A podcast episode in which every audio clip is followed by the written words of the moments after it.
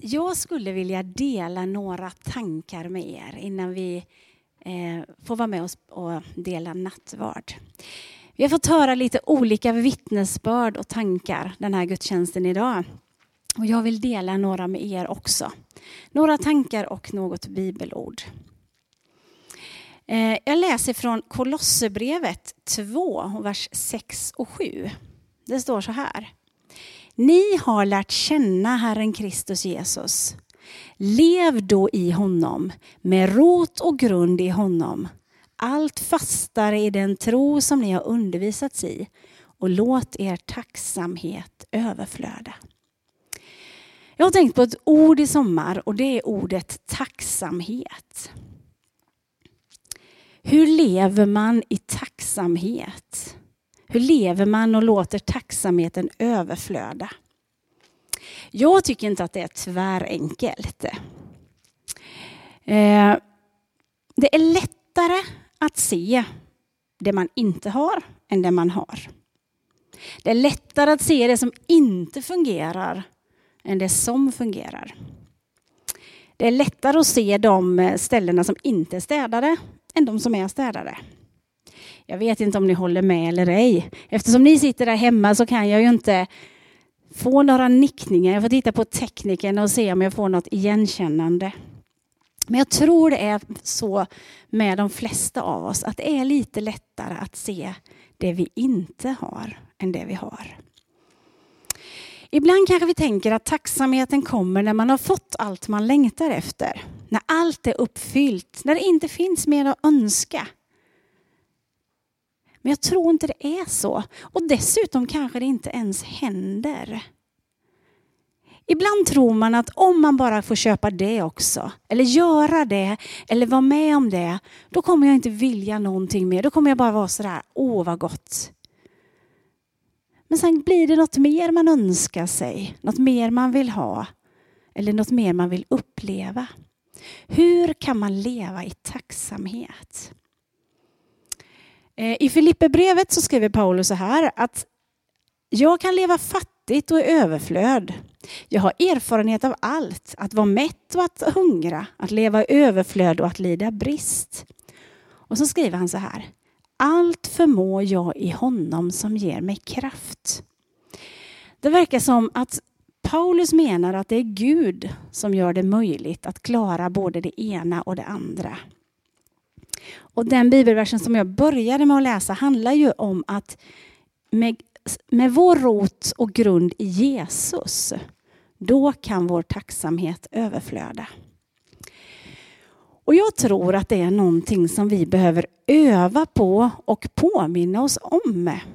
Att det är Gud som är grunden. Det är honom vi får ha vår trygghet, vår glädje och vår tacksamhet.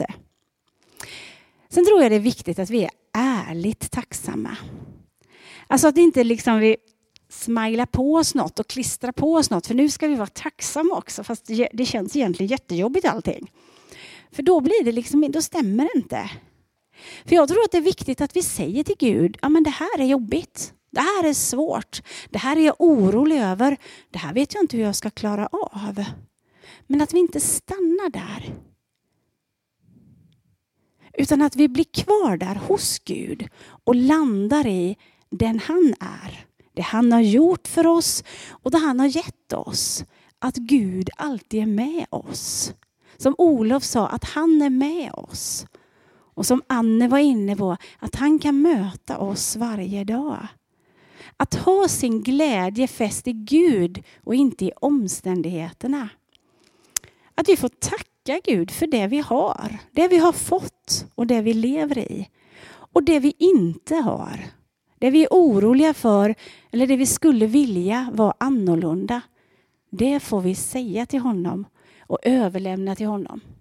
För livet är sällan bara en sak, utan det är lite både och.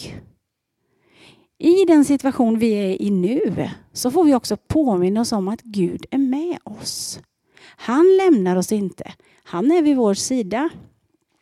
Vi begriper inte alltid det som sker. Det finns gott om saker som vi oroar oss för och som vi tycker är jobbigt. Men så har jag tänkt sådär.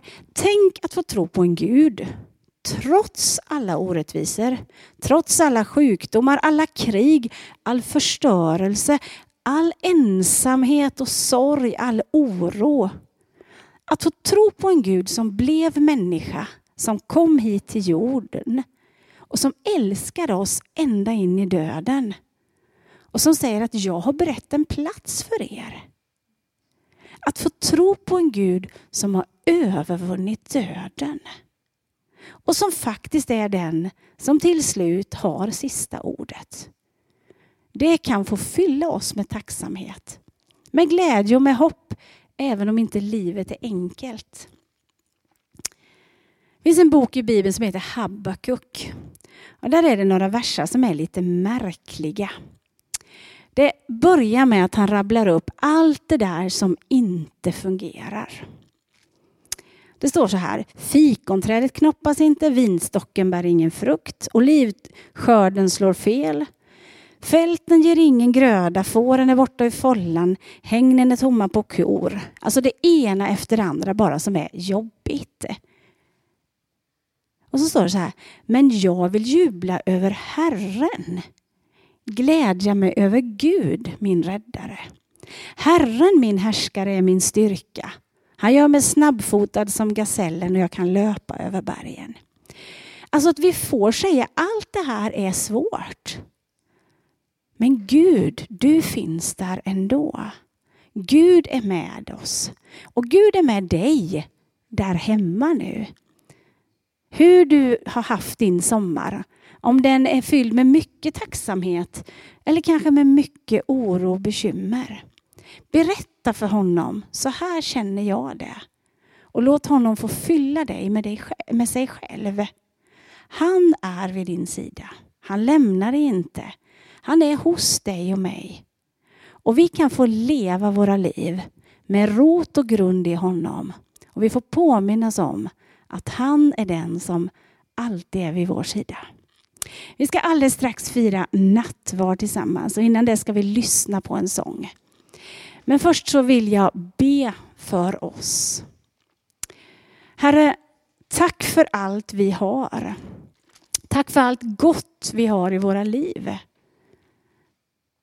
Tack för den här dagens väder. Tack för allt vi har fått möta. Men så ser du också att det finns massa andra saker. Det som vi är oroliga över, det som vi är frågande inför.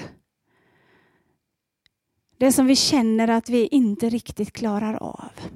Herre, allt det där är våra liv. Och Herre, vi ber just nu att du ska påminna oss om vem du är. Att du alltid är densamme. Att vi kan få ha vår glädje i dig och vår tacksamhet i dig samtidigt som vi talar sant om livet.